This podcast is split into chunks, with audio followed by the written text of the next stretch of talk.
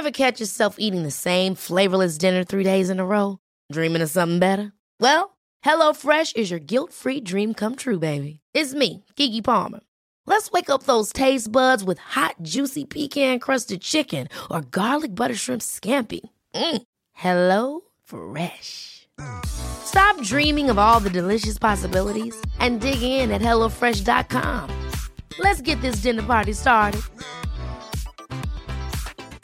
Many of us have those stubborn pounds that seem impossible to lose, no matter how good we eat or how hard we work out. My solution is PlushCare. PlushCare is a leading telehealth provider with doctors who are there for you day and night to partner with you in your weight loss journey. They can prescribe FDA-approved weight loss medications like Wegovy and Zepbound for those who qualify. Plus, they accept most insurance plans. To get started, visit plushcare.com slash weight loss. That's plushcare.com slash weight loss.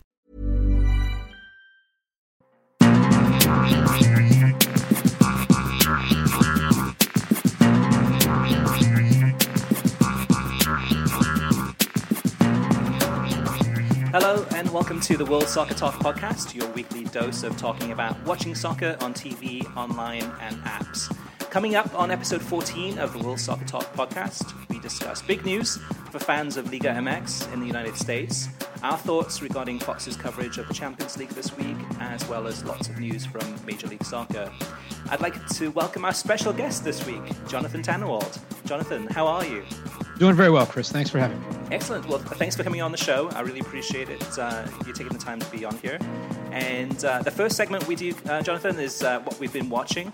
So, uh, from this past week, any highlights or any memorable uh, incidents or anything from a, also from a, so- a, soccer media perspective that was remarkable or, or basically kind of something to worth, worth, talking about? How about you, Kartik? Let's, let's have you start off in terms of what you've been watching this past week. Yeah, so I watched the Ingolstadt Bayern game on Fox on FS1 on Saturday, and I thought the the Fox's Bundesliga coverage I think is getting better and better, and I'd love to get Jonathan's take on that in, in a few minutes. Uh, Kate Abdo has has uh, is increased the level, uh, upgraded the level in the studio. Ian Joy did a great job, but now he's freed up to, to fill other roles, and I think Eric Wynalda is getting stronger and stronger every week, regardless of who he's paired with. I mean, in a lot of cases, he's carrying Jovan Kirovski or whoever the other analyst is. But um, I actually enjoyed their, their broadcast of this game, um, and uh, they're giving us Derek Ray a lot, Derek Ray and Owen Hargreaves a lot on uh, Bundesliga calls also. So. Uh, uh, including this game with uh, with Ingolstadt. So uh, this was a, this was a very very good game to watch. Um, and um, for me, listening to Wynalda now uh, on the Bundesliga broadcast and, and Kate Abdo bringing the best out of him is is, and I know this is going to get a lot of our listeners angry. To me, it's more interesting than listening to Rebecca Lowe and Robbie Earle and Robbie Mustoe go through the motions and say things that I think are pretty predictable. Not that they don't do a credible professional job, they do. But uh, when Kyle Martino was not on NBC, which he wasn't this past weekend, uh, to me, the uh, analysis, I don't want to say it's stale because it's good analysis, but it's predictable. It's entirely predictable from both of them, and, and you kind of know what's going on in the studio. Maybe it's just uh, familiarity breeding a little bit of contempt for me. So um, I've been watching more and more Fox's Bundesliga coverage in that time slot where they compete with one another, the 9:30 a.m. Eastern Time Bundesliga versus 10 a.m. Eastern Time Premier League um, uh, games. Uh, but I did go back to NBC to watch Liverpool Spurs, which uh, was on um, which was on NBC. Uh, proper NBC over there and, and uh, NBCSN pregame, and, and I thought it was a disappointing game. NBC did a great job with the broadcast, but it was a disappointing game in, in that uh, Mauricio Pochettino did not have a game plan to counter a high pressing side. Something you would think he'd be familiar with since he does it himself. But um, Ben Davies was a bit of a nightmare at left back for, for Spurs, but more notably for me, they, they didn't pass out of the back particularly well, and that didn't go uh, go well for them. And then on uh, on Sunday, the assorted uh, matches I kept an eye on. Obviously, the Leicester uh, City story, which I will say NBC did a did a good job with that on Sunday, and then on Monday, Liam McHugh stepped in for Rebecca Lowe, uh, which is becoming almost a regular occurrence during uh, on weekdays, which is good. Uh, and McHugh does a very very credible job, and obviously his forte is doing uh, NHL and Notre Dame football and other things for NBCSN, but he stepped in and did a good job around the Bournemouth uh, Manchester City match and uh, um, Aguero being dropped again, but then Jesus getting injured and Aguero uh, sliding in. So uh, that was uh, that was kind of it for me this week. Yeah, there's a lot to, to kind of uh, dive into there. For me, the Liverpool Spurs game, I mean, to me, the first half was like ferocious. It was uh, high tempo. I mean, in terms of pressing, yeah, it would, been, it would have been great if it was more competitive between Liverpool and Spurs. Uh, but Sadio Mane, that just goes to show what a difference he makes. And uh, I, I, thought it was a really entertaining game. I enjoyed it. Uh, Jonathan, what's, what's your perspective in terms of the Bundesliga's um, coverage on Fox with, with Kate Abdo joining and kind of uh, kind of rearranging the deck chairs a little bit there in terms of um, what they bring and, and, and, if it improves the, the quality of the, the actual broadcast? Well, I'd say a couple of things. First of all, for those of your listeners who don't know, I've I've been a fan of and a watcher of the Bundesliga for a very long time since well before it got on Fox to the point where for a year I stumped up for the uh, for the Sky Deutschland uh, satellite package on my my dish box, uh, which was not cheap, but I think probably was worth the money in the end. Um, I don't watch a lot of studio coverage, usually because I'm watching games so much and jumping back and forth.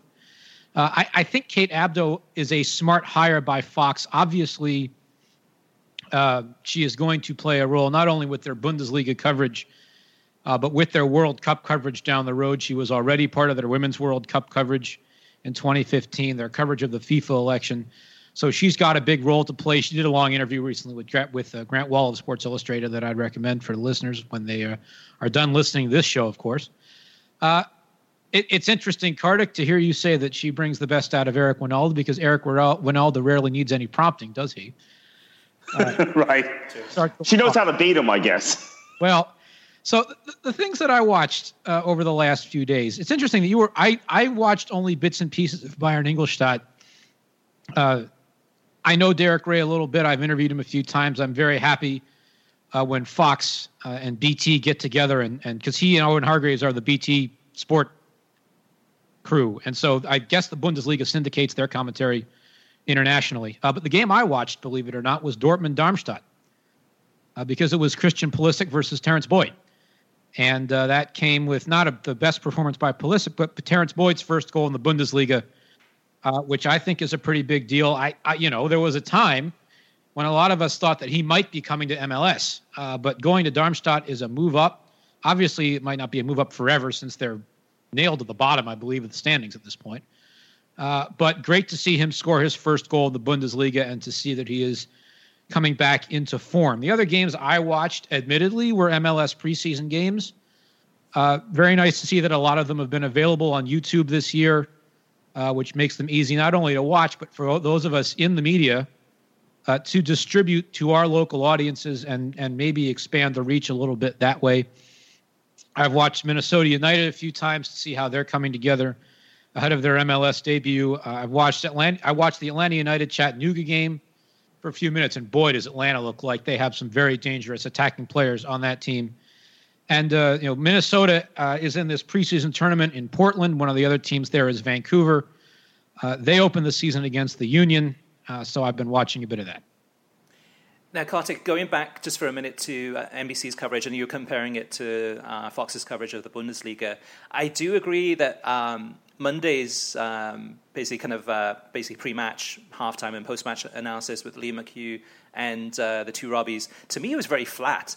And I think Liam doesn't have the same energy that Rebecca does. So the two Robbies kind of responded to that too. It just seemed like a very flat analysis, nothing kind of exciting. It was kind of just like humdrum, humdrum kind of uh, feedback or analysis.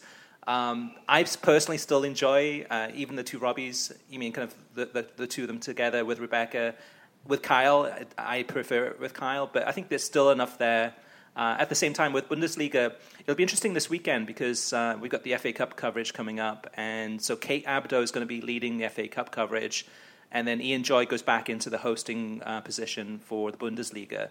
So that's a great thing about Ian Joy too. He's very versatile. He's, he can be a, a host, he can be a co-commentator, he can be an analyst, and it, that appears to be kind of the I guess in terms of uh, kind of the, I guess the flexibility with Ian. I think Ian's going to be stepping in whenever necessary to fill whatever positions uh, they need, which is great for Ian Joy. But uh, overall, and, and, that's the thing with the Bundesliga. I think uh, the actual football, I think we, we can all agree, is great. The atmospheres are, to me, some of the best in the world. The only tough thing is just that just the scheduling, and it's scheduling almost exactly the same as the, as the Premier League, and it's it's difficult. Um, our, my allegiance is, is usually with the Premier League because I prefer that league historically. But um, but that's that's the tough thing for the Bundesliga, and I, I, don't see that changing anytime soon with the fan support within the Bundesliga. So can I throw up sure. to you about Chris? Sure, absolutely. How much of a factor in the viewing preferences of the wider audience? Uh, the, the, you know, you and I both spend a lot of time studying, but they can be hard to pin down. Um, how much of the a factor along the way do you think uh, the many American players in the Bundesliga will be? Is that going to be enough of a card for Fox and the Bundesliga to play to get people to watch those games? I don't think so, not quite yet. So, so Christian Pulisic is probably the one shining example of somebody that could push the envelope a little bit in terms of uh, even kind of basically putting the question in, in, soccer fans' minds in the US, like, should I watch the you mean the Dortmund game or should I watch I don't know Hull City against Arsenal or, or something like that? Um, the more Americans that are playing within the Bundesliga, definitely, I think that's going to help grow those numbers slowly but surely. Uh, if you have a Pulisic that's going to, you mean basically kind of take it to the next level in terms of performance and assists and goals, and he's doing a great job um, that can change it slowly but surely. But I, I don't think it's going to be kind of a, a sharp spike upwards.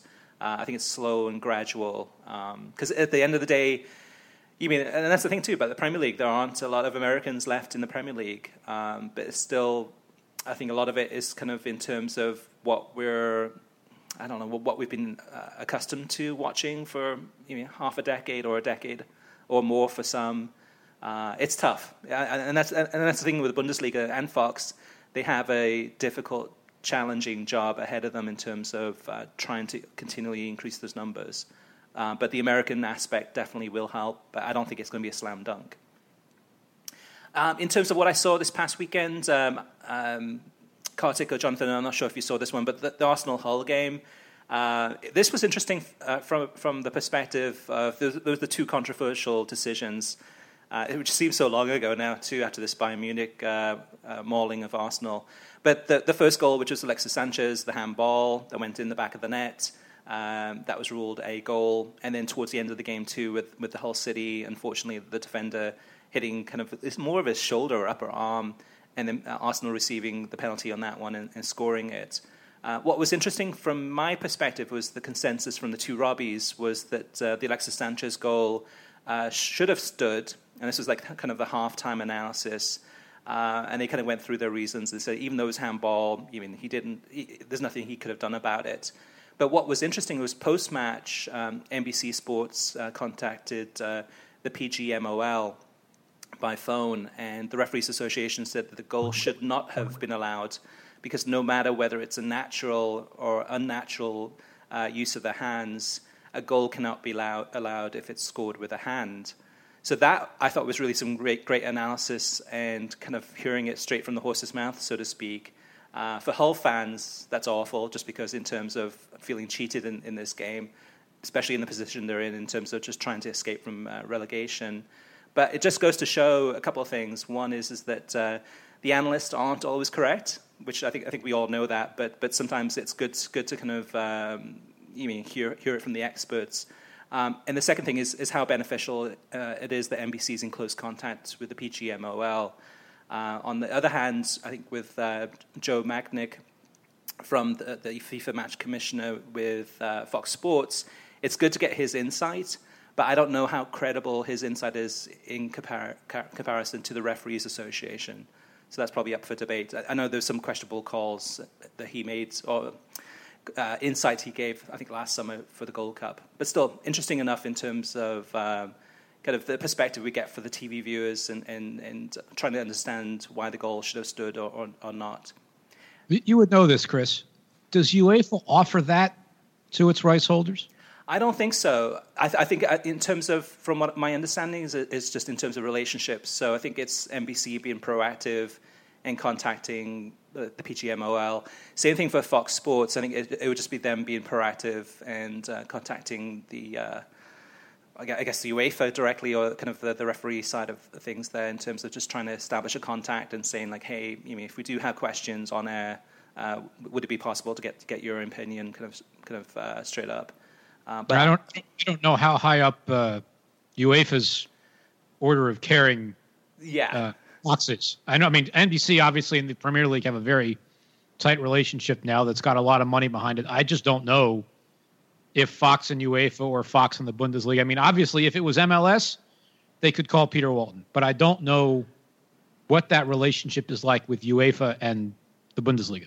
Exactly, exactly, and especially with uh, UEFA as a whole. You mean if it's Champions League, you mean you've got mean, every single basically country in, in the world that's uh, broadcasting the Champions League. So, um, but I think NBC having a close relationship with the Premier League, and uh, and also I think was it last season when um, I think Arlo White and Graham Saux and Lee Dixon went to the PGMOL and kind of spent a day with the referees and kind of got some insight in terms of how difficult that that job is and everything that they go through.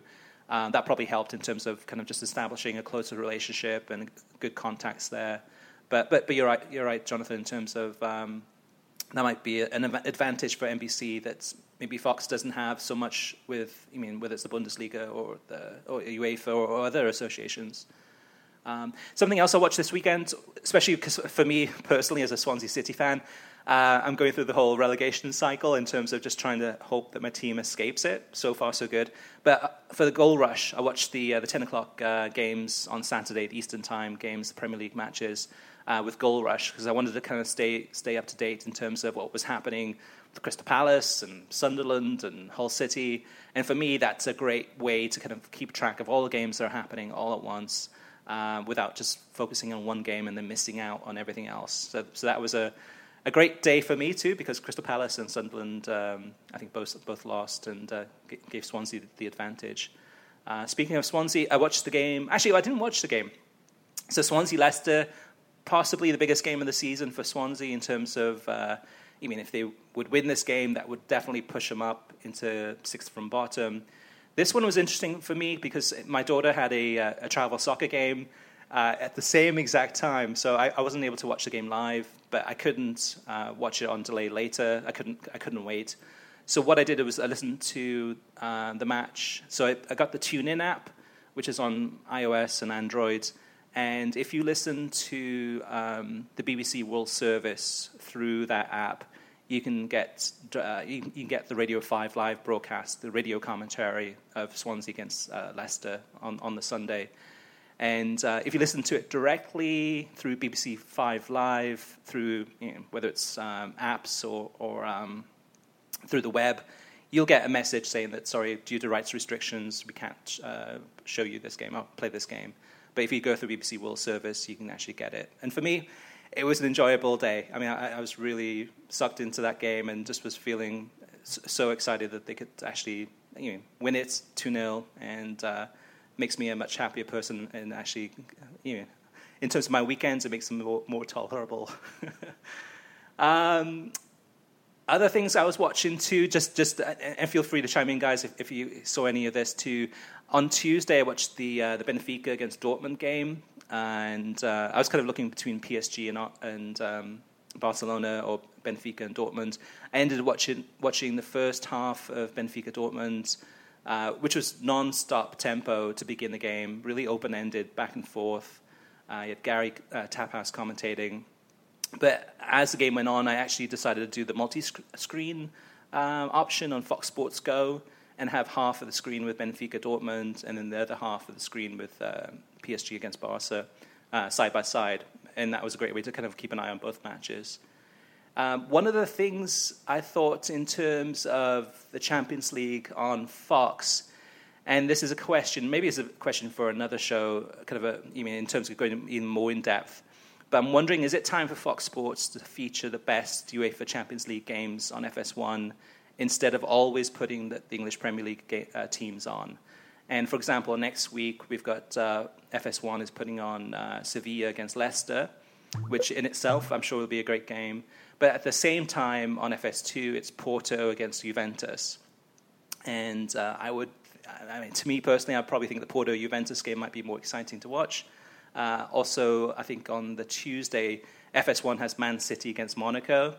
Uh, sorry, Kartik. And uh, FS2 has Leverkusen against Atleti. And to me, like Leverkusen against Atleti is probably going to be more interesting than the Man City Monaco game. What, what do you guys think in terms of? Uh, I mean, we know why they do it because it's for TV ratings. But do you guys think that? I mean, maybe Fox should reconsider. You mean the, the way they, they schedule games? I think well, the, I think the ratings factor is so strong still. The, the, the, the degree to which the English Premier League teams, and, and you can probably add Barcelona and Real Madrid to that. Right.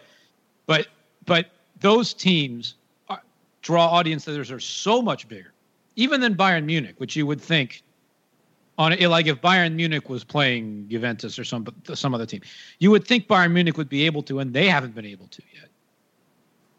That's, I don't that's true. blame them. And they they remember they do want fan. And we're going to get into this more, I think, a little later. They do want fans to call their cable providers if they don't carry Fox Sports 2 and complain to them about it. And the only way they're going to do that is to put desirable stuff on Fox Sports 2. Mm-hmm. The one thing I would say, and I don't think this so much applies to the knockout rounds because there's only two games going on at a time, but during the group stage, they do the you know the multi-match whip around show. They put it on Fox Soccer Plus and on their streaming. I'd like to see them put that on on Fox Sports One once or twice because it's really entertaining, mm-hmm. and it it gets you everything. And I think it would give the viewer in the U.S. more of a taste of everything that's going on than just picking one featured game with a with a Chelsea or a Manchester City. Kartik, what do you think? Yeah, I agree. I mean, I have to admit that I I didn't watch Champions League this week. I generally don't watch Champions League. It, it's midweek. It's um, mid afternoon. It's it just conflicts with other things. And to me, the games are never too interesting. But a game like Le- Leverkusen Atleti, I would watch. To me, that's interesting. I mean, seeing Bayern play Arsenal twice a year is not interesting to me. Uh, I know PSG beat Barcelona, but I've seen that matchup a bunch of times. Not interesting to me. Uh, Manchester City Monaco, not really very interesting. Although Monaco has been very good this year, right? And they're they're leading Liga, uh, so maybe maybe that's a that's a that's a sleeper. But I'd love to see more games like Leverkusen Atleti. Uh, but dry, uh, ratings are the driver, and we live in a big club world, and that's part of the reason why Champions League isn't very compelling to me because it's the same same clubs winning Champions League every year, and it's the same matchups in the knockout stages, and the same thing seems to happen in the group stage every year. Um, the PSG defeat of Barcelona is a little bit of a uh, a curveball to that, but still, it's PSG. It's not uh, it's not Leverkusen. It's not uh, Schalke. It's not a club like that beating Barcelona. Um, I like Jonathan's idea about the multi-match 90. I think that's something that could help build the uh, profile of Champions League, particularly on the final group stage uh, games when there's a lot at stake and, and qualification for the next round or the team or also qualification third place going to Europa League is at um, is at stake. But for me, I tend to like Europa League better. I'm going to watch Europa League today. I didn't watch Champions League this week, so um, it's it's about competitiveness. Um, I don't. I know that those sexy clubs, uh, although it seems like one English club that's sexy is falling to the Europa League every year for Fox, um, and of course they will show Manchester United today. But um, beyond beyond that, I know that Europa League isn't um, as marketable as Champions League. But to me, if if you if you're into competitive soccer, it's probably more interesting. I, I like the idea of the whip around coverage. Uh, the challenge, I think, that, that actually um, NBC has had with the Premier League when they have done it before for I think New Year's Day and, and a couple other times they've done it. There's been a lot of people complaining, like, ah, why, why aren't you showing the Arsenal game? I, I think that's one, one thing. There's always going to be people complaining no matter what, so Fox can't win. But I do like the idea, especially, um, I mean, the multi match 90 to me is probably the best thing that Fox Sports does. I mean, I, I really love it. Uh, and it's a great way to experience the Champions League, especially those group group stages where there's so many matches going on, and things are happening so quickly that it's impossible for you to kind of figure out okay which game do I watch, but also what's happening at the different matches. It's amazing how much how much things go on during those games, And if you just watch FS1 or FS2, I think you're missing out. Um, but but at, at, the end of the day, I, I, think it's actually for next week's games, though, uh, guys. I think that the, the Leverkusen against Atleti, I would say would actually probably get greater TV ratings uh, on FS1 if it was on FS1 than Man City against Monaco. I mean, Monaco, you're not going to get a lot of people watching that one. We've seen that by the League One, uh, Ligue 1 uh, TV TV numbers. Um, yes, Monaco is the top the top of the table, and it's an interesting game to watch. Man City still is not kind of in the top tier of you mean the most watched Premier League teams either. Um, although with Pep, you mean in terms of being in, in the Champions League, and that adds a different dynamic. I would think with Leverkusen, with the you mean the Chicharito effect, Atleti, you mean Diego uh, Simeone, and you mean Antoine Griezmann, and you go down the list. That one by itself, in isolation, could get more viewers than Man City against Monaco. At the same time, you know that people would be complaining like crazy, if, like why aren't you showing the Man City game uh, on FS1, and why have you pushed it to FS2? But um, I, I, think it's something for Fox to at least consider and maybe test. Um, uh, they haven't done it yet, but maybe in maybe in the future, maybe they'll they'll kind of think about okay, maybe we'll just switch it up a little bit.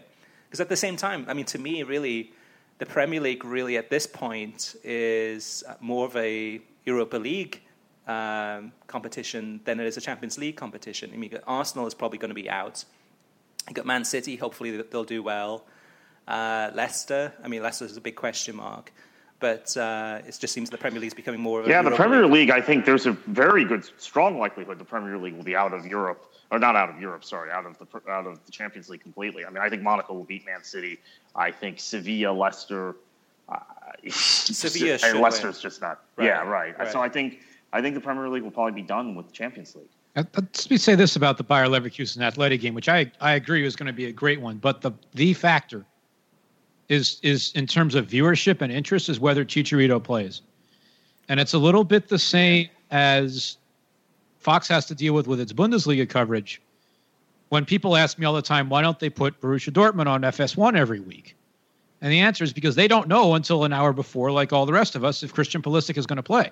Mm-hmm. If if Chicharito is not playing on Tuesday, then you know the ratings appeal of that game drops considerably. The other factor involved, and I've noticed this is something that you see in particular on the days when there are only two games.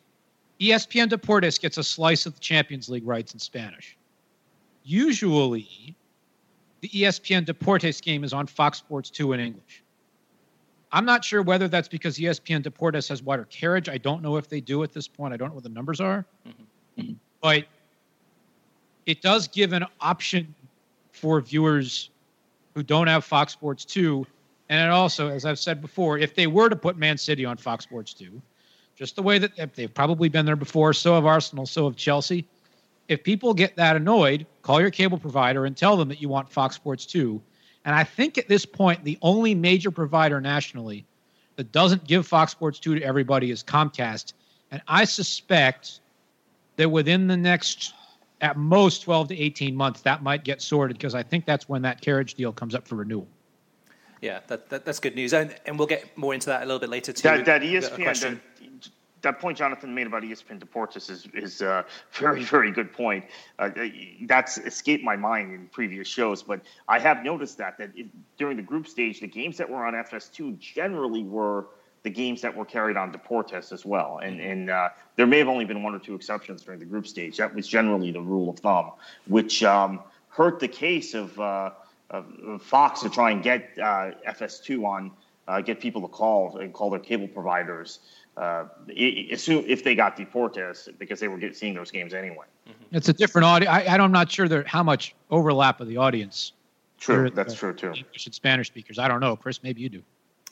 Yeah, that, that I don't know. I'm not, I'm not sure. I, I know the ESPN Deportes numbers are a lot smaller, but um, but it's a good point too in terms of FS2. I mean, we know that FS2, I mean, gets has a difficult time getting TV numbers too, just in, in terms of distribution. But FS2 plus ESPN Deportes uh, combined, I mean, that, that helps at least try to get distribute that game out there. But in terms of overlap, I'm, I'm not sure on that one.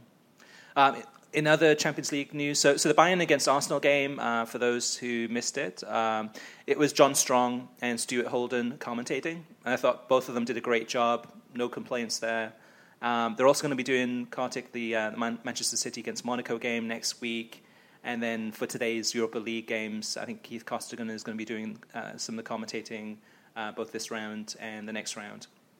But well, that's good that Fox is using John Strong to call these Champions League knockout games. Uh, that's uh, that's that's an appropriate use of his time and his talents. It's been it's unfortunate they haven't done that the previous two years when they've had the ability to do that with him. Maybe they weren't comfortable with a, a broadcast partner, and now they are with Stu Holden. Maybe that was the consideration, uh, but I'm, I'm very glad that that's happened because I think he's um, probably at this point the elite American commentator voice, and mm-hmm. uh, we need to get him as much exposure. Now, I, this sounds like I'm I'm it, it's a cause, but maybe it is for a lot of us who are American. And we need to get John Strong as much exposure calling big relevant matches to international audiences, to, to, the to the audience that doesn't necessarily watch Major League Soccer or the U.S. men's national team regularly uh, in this country. So I'm, I'm glad Fox is doing that. I, yeah, from my, my side, I, I don't think it's a cause. I think that they both uh, are good enough to, to be at that level. And, and we saw that from John Strong uh, yesterday in terms of his calls for the goals. I mean, I mean they, they stand just as good as any other commentator out there. Um, and Stuart Holden has come a long way and continues to improve. So I think the two of them combined, it's probably a hint that uh, we're going to get John Strong and Stuart Holden uh, through each stage of the Champions League for some of these big games, probably all the way through to the final, um, where, where, I'm sure they'll be commentating that too. So, so, so hats off to both of them for doing a great job there. Um, in terms of the Champions League coverage on Fox Sports, uh, just a couple more things uh, before we move on to the next segment. Uh, I really think, and this is some, something from we've talked about a little bit in the past before too, but I think Fox should uh, consider renaming the Champions League pre-game show to something like Fox Soccer News or Fox Soccer Update. Because um, when I watch it, there's very little actually pre-game coverage. It's um, I, I watched I think 10 or 15 minutes of it on Tuesday, and again about 10 or 15 minutes on Wednesday and it featured zero Champions League coverage. I, I, know there's a little bit probably at the beginning and a little bit at the end, but for the most part, um, for example, on Tuesday they talked about um, a, a, player not coming to MLS uh, because of the Trump ban. Uh, the second thing was I think they were talking about when the MLS games were going to be on FS1. Uh, they had a segment with uh, Joe Machnik and Alexi Lalas talking about video assist- assistant referees in, in, Major League Soccer. And then Wednesday they talked about uh, Timothy Tillman, who's at Bayern Munich and on the radar for the US youth team, as well as Bob Bradley possibly going to LAFC, and then also talking about the MLS season that starts two weeks uh, uh, from today, or around, around by this time.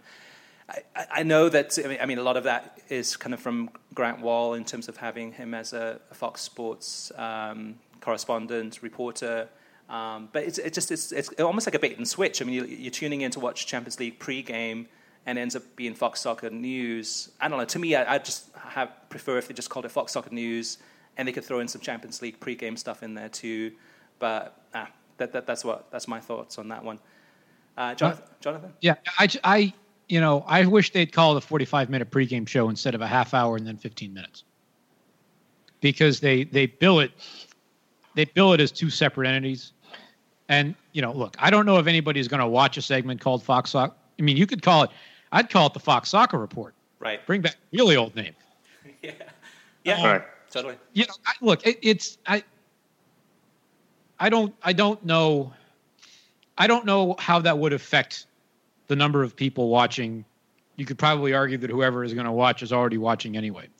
What I will say is that that Grant Wahl segment has become, I think, one of the most significant blocks of soccer television that is out there because between SI and Fox, they work very well together to use that segment to break news that oftentimes nobody else has. And it has become, you know, required tuning in, I think, for those of us who who are in and around the game, whether fans, journalists, or whatever, because there's always something uh, that is really, really breaking or significant. I think they've done a very good job with it. Yeah, I think they've done a good job of it, but it is very MLS focused, though.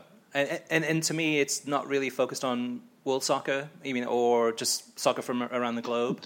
To, uh, to, to, to what extent has this been pushed by the fact that Taylor Twellman regularly breaks news for ESPN be it on Twitter, be it breaking into ESPN shows, be it on ESPN FC. I mean, is this a reaction? I don't think so. Is, you don't think so? Oh, I mean, uh, this, was hap- this was happening before Taylor really started moving into more of the reporting stuff.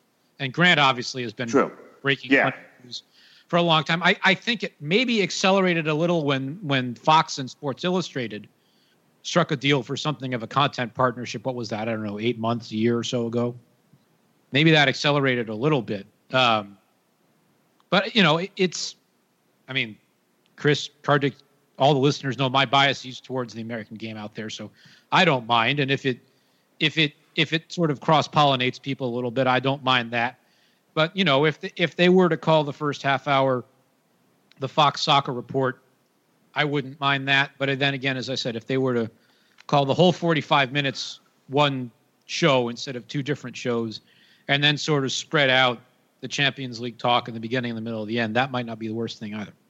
Yeah, I like the idea of bringing back the Fox Soccer, Soccer Report nomenclature and applying that to everything, not just Champions League, but then also maybe Bundesliga pregame, FA Cup pregame, and whatever else uh, Fox has, uh, including uh, FIFA events. I, I think uh, I think a lot of us missed the Fox Soccer Report, although uh, we expect to hear uh, hear some Canadian accents with it, of course, right? when we when we hear the Fox Soccer Report right. name, but. Um, I think that that's a great idea because that would that would tie in more viewers, including myself, who may say, oh, "I don't want to see Bayern play Arsenal again." We see this matchup every year; it's predictable. Bayern always wins, etc. So I, I, think that's good because uh, Jonathan is right. I mean, there has been a lot of breaking news that that Grant Wahl breaks during this segment that isn't on SI already, that isn't on Twitter already, that he hasn't been beaten to by um, by by uh, Jeff Carlisle or Taylor Twellman or whoever else uh, might uh, break that news, and it's become indispensable to find out what he's going to say. And it seems like every Champions League match day, he's breaking something. He's breaking some bit of news. Mm-hmm. Yeah, yeah, and I agree with both you guys too. I mean, I think the the Fox Soccer Report that'd be a great, a great name for the the segment, and then. Uh, in some ways, maybe they'll bring in more viewers, maybe people that maybe not, are not interested in Champions League but just want to tune in and see what the latest news is um, before they do maybe say 15 minutes of, of pre-game coverage of, of whatever uh, that uh, Champions League day is. is. Going to take a brief break here and uh, talk about buying tickets online. And buying tickets online for sports and concerts has been a confusing process for a long time. It's always been hard to find the best deal for that game or show you want to go to, and none of those older ticket sites want to change that. But SeatGeek is different. They've come a long way and uh, created an amazing app and website that makes it easier than ever for fans like you to buy and sell tickets. I have the SeatGeek app on my phone, and I just used it the other day to look for tickets for the Gold Cup that's just coming this summer to uh, across the United States. Everything about SeatGeek is designed to make life easier for sports and music fans. SeatGeek does all the price comparison for you by searching multiple ticket sites and ensuring that you get the best deal possible. Also, SeatGeek uh, does all of the work and saves you all the time and money. Also, SeatGeek wants to help you uh, get the most bang for your buck. That's why every ticket on SeatGeek is given a grade based on value. You'll immediately see any underpriced seats and be able to find the best deals that fit your budget. Best of all, my listeners to the World Soccer Talk podcast get a $20 rebate off their first SeatGeek purchase. Here's what you need to do. To get your $20 re- uh, rebate on tickets, download the SeatGeek app, go to the settings tab and click add a promo code, then enter the promo code WSTPOD. Again, the promo code is WSTPOD. SeatGeek will send you $20 after you've made your first purchase. So, so let's move on, guys, to segment uh, two of the show, which is the TV streaming news. Um, I'll kick it, kick it off. And uh, the big news coming this week is that uh, Liga MX games are now going to be available in English language on Facebook Live. And this is something we've spoken about actually for several weeks now on the show, just talking in terms of how well the TV numbers are doing, but the challenge of not having English language broadcasts. Well, I think uh, Univision has listened, and um, they will be providing up to 46 games in 2017 in English language on Facebook Live. Uh, the first one is this weekend, uh, El Super Clasico between Chivas and America. And uh, it's going to be commentated, at least this p- first one at least, is going to be by uh, Nico Cantor. who is uh, Andres Cantor's uh, son, and also um, Ramses um, Sandoval. So both of those guys are going to be commentating the games. This is this is big news, guys. Awesome. Yeah, I just, I just, wonder how, how what the numbers will be like in terms of how many people will tune in. I think it'll, it'll take time, but um, but how big do you guys think this is? Well, I, I think it's big on a few levels. One, let's step back for a minute and say Univision has tried to do a couple of English language Liga MX broadcasts over the years. They weren't always successful, in part because I think, as much as I know a lot of their talent, they were not always picking the right talent to do it. In Ramses Sandoval and Nico Cantor, they have two guys who know the English language broadcasting rhythm, which is different from the Spanish language broadcasting rhythm. There's no question about it and they they can do that, I think, and be successful at it. Ramses Sandoval does their English language MLS broadcasts. Um, it was not always perfect, as we know, but it has gotten better. I think we can all agree with that. Yep. Um, Nico Cantor, in addition to being Andres' son, is part of the radio shows that they do. He's he was part of their Copa America coverage. I think as a sideline reporter.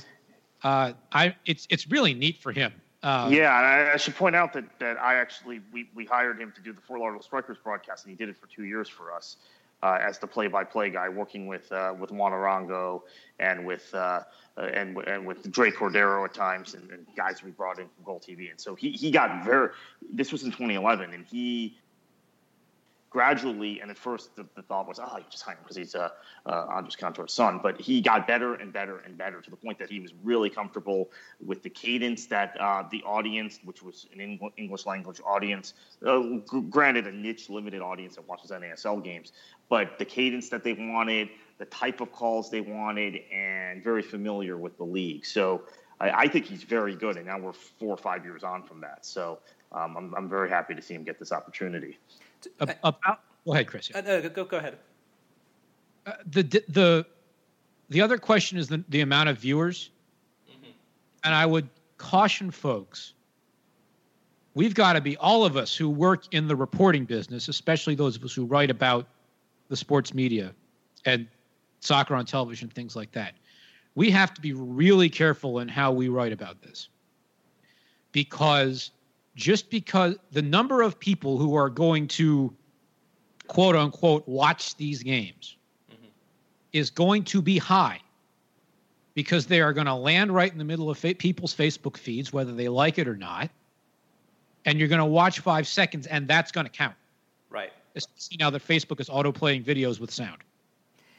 Yeah, yeah, it, it, it's going to skew it for sure. Right, and it's yeah. going to skew it really high. Right. The the metric that a lot of us use, both fortunately now, the TV networks themselves, they didn't always, but they do now. And those of us who report on those numbers is the average minute audience. That's the number to watch for to see whether Univision reports it, whether Facebook reports it. That number is lower than the number of unique viewers because a unique viewer can watch on mul- one person can watch on multiple devices and be counted twice. And obviously, it's a lot lower than the number of total minutes streamed that's the number that I think is going to be really high because um, it's going to get exposed to so many people whether they like it or not. Mm-hmm. Yeah, this this game too, uh, in particular. I mean, what what better game than to start it off with uh, Chivas against America? But uh, it should be interesting to see in terms of um, how this get gets out there too. In terms of, you mean people that may not uh, be massive hardcore soccer fans, but but may like a casual, you mean, tr- just trying to watch it and see what happens. Um, a couple of things with this too is one is I asked uh, Univision whether there's any plans at some point to uh, take the English language audio commentary and put that on SAP. Um, at this time, there isn't any plans to do that, so it's Facebook Live all the way for the English language side. And the second thing too, the way that the rights are set up in um, in Mexico is it's on a club by club basis. And when I met with Univision a couple of months ago, they said that they have been actively going to each individual club and trying to acquire the English language rights for each those those teams. So I don't think they have all of them, and that's probably that, yeah, that's probably why so far we haven't got the actual full schedule of which which games it's going to be. Um, so, so, but but still, I mean, it's a great step forward, and it's a great test. I mean, it's a test to see how this will work at that level. We've seen Facebook Live being used in the past before, but this this raises the bar to the next level. I mean, the most watched um, league in the United States. How is that going to transfer to Facebook Live in terms of you know, people watching it there? Um, this we shall see. Liga MX has to unify the broadcast rights. That is the next big step for them. There's a lot of conversation now about that going on in Mexico as well as in the United States because I believe up here the rights are split three ways between Univision, Telemundo, and Azteca America. Yep. You could still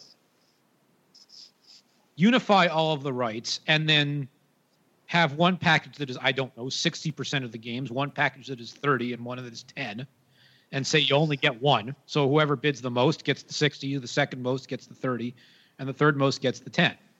But that's got to happen because it's crazy what the way their rights are set up now, and they're just as split domestically as they are internationally. Yeah. Now here's the question you just said. This is a shot across the bow at a lot of entities, none more so than Major League Soccer. Yep. And as good a product as MLS Live is, and from everything I've heard, it's going to be even better this year with multicasting options and things like that. At some point, MLS has to do this. They have to. Right. And they can take the step beyond what Univision is doing, where it's only going to be available in the United States. They can take theirs global probably a little more easily than Liga MX can. Mm-hmm. Um, get together with whether it's Facebook or Twitter, whatever it may be. I've said, remember when they did the the split broadcasts on Fox last fall with the NFL games? Right. Yep. Yeah. I said that day, do that again next year. You want to regionalize the broadcast, that's fine. But work with Fox so that all of the games are available to everybody online and do a deal with Twitter to distribute them. Right. Yeah, I, I think the challenge though for Major League Soccer is I, I know they're pushing heavy into international rights, so uh, Sky Sports and, and other markets too. Um, and, and you know, Jonathan, in terms of uh, how how well it, I think they've been surprised, pleasantly surprised at how well it's done overseas. So, so even if it's US for the beginning, in terms of at least kind of making more games available through Facebook Live and seeing kind of maybe learning some of the lessons from Liga MX and Univision, what they do well and what, uh, where's the kind of uh, areas for improvement. I think it, at least if we get some of those games on Facebook Live, I think that's going to help. At the same time, I think I think Kartik, I think I think you mentioned offline that you're working on a, an article about uh, which leagues in the U.S. soccer leagues are the most accessible. Um, this right. this changes if a Liga MX in terms of especially the English language side. If MLS was able to do that, or even just to test it, maybe, you mean with MLS Live, that does kind of throw a spanner in the works. But you mean even if they were able to test it for some specific games and start to see oh, how well it does? Yeah, yeah. No, this is this is potentially a game changer, and I agree with Jonathan. This is uh, maybe a wake up call to Major League Soccer because we've heard rumors, we've talked for now two or three years. I want to say maybe actually three or four years about them partnering with some sort of distributor uh, online for streaming rights that would be much more eh, much more accessible than MLS Live. They have it. That last year was what the second year of the, of the eight-year deal, right? Right. ESPN owns all of the out-of-market streaming rights for MLS. They technically give the green light to run MLS Live, and they could, if they wanted to, put all the games on E ESPN three, which I've been ye- well, yelling for years that they should do. Sometimes impolitely, sometimes more politely. Um, I've said for a long time that they should do that. I understand why they don't, especially in an era when people are cutting the cord. And I do believe that even now, for the $80 or whatever it is, it's still, in my mind, a, a better value in a lot of ways than some of the NBA and the NHL and the baseball and the NBA all cost a lot more. I still think MLS Live is a very good value. They've raised the price a little bit, but they've also got two more teams this year, so there's gonna be a lot more games in it. But I still think, I still think the ideal is to put it all on E ESPN three, the way ESPN does with college conferences and things like that, and let it be available without a paywall because you will so dramatically expand the audience that way especially the casual fan who is looking for something to watch on a Saturday night, and decides to pick the MLS game because they've heard Michael Bradley's playing or whatever it may be. That's what I do. I know they're hesitant, and I think they might have thought they had a little more time to wait. Now, with what Liga MX is doing, maybe that'll put the spur under them and they'll they'll move a little quicker. Yeah, I think it's going to be an interesting thing to watch in terms of what happens and to see the impact of it because it, it, could have some big ramifications. Um, and and it's interesting too that I mean YouTube's not in this equation. I mean I think maybe five years ago YouTube would have been a part of this discussion where we say okay well maybe they'll do YouTube live and stream a game there. Of course, games are streamed still live there from you know, USL and uh, USL exactly. But um, yeah, yeah, it's big news. So, so I think we'll be talking about this in additional weeks on the podcast and kind of seeing in terms of any any well not not numbers but but in terms of feedback and what people have, have been seeing watching um, these games on Facebook Live and what the experience is like. So I think I think that's one to keep an eye out for. Kartik, any other news from the world of uh, TV streaming news out there? Yeah, so beIN Sports, uh, not surprisingly, but maybe disappointingly to a lot of our listeners, will be airing the Panama U.S. World Cup qualifier uh, in March. They have gotten the rights to that. Uh, we don't know how they acquired the rights. Maybe it was from Traffic Sports, which was the which has been the case in the past, uh, or not. But once again, uh, I'm sure when that final week of March comes uh, up and the uh, World Cup qualifying international break, we're going to have a litany of complaints from fans about a U.S. qualifier, and in this case, a really, really critical qualifier, first away match for Bruce Arena being on beIN and not being on ESPN or Fox, and and it's. Um, it's a problem that I think uh, it, it, would be nice if if CONCACAF uh, found some way to unify rights uh, the, the, way uh, UEFA has. Uh, they're they're well behind on that, so it's um, it's something we're just going to have to continue to have to deal with this cycle for both U.S. and Mexico fans who are who are forced to watch beIN for their nation's away matches in World Cup qualifying. Well, well, not quite. First of all, I believe this is a continuation of the same contract from the 2014 rights cycle on the English side. So I don't traffic. Yeah, yeah it's, well, thing, it, it's the same deal, even though traffic doesn't exist anymore. I don't know what the deal will be for 2022. I have no idea. Um, it is worth remembering that on the Spanish language side, uh, Telemundo has the rights to every. I believe that in Spanish on Telemundo and in English on beIN, they have the rights to every World Cup qualifier game played in every country except Mexico, the U.S., and Canada. Um, had Canada made the hex or drawn the U.S. in the first stage, I don't know. I mean, Univision had a Spanish language deal for Canada's home games because they wanted the rights to Canada, Mexico, and Vancouver, and that's how they got them. Uh, I don't know what an English language deal for a U.S. Canada game would have looked like. I'm sure.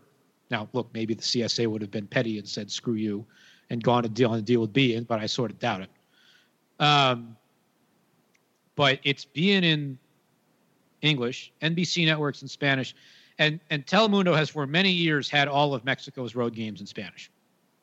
The English rights eventually came available.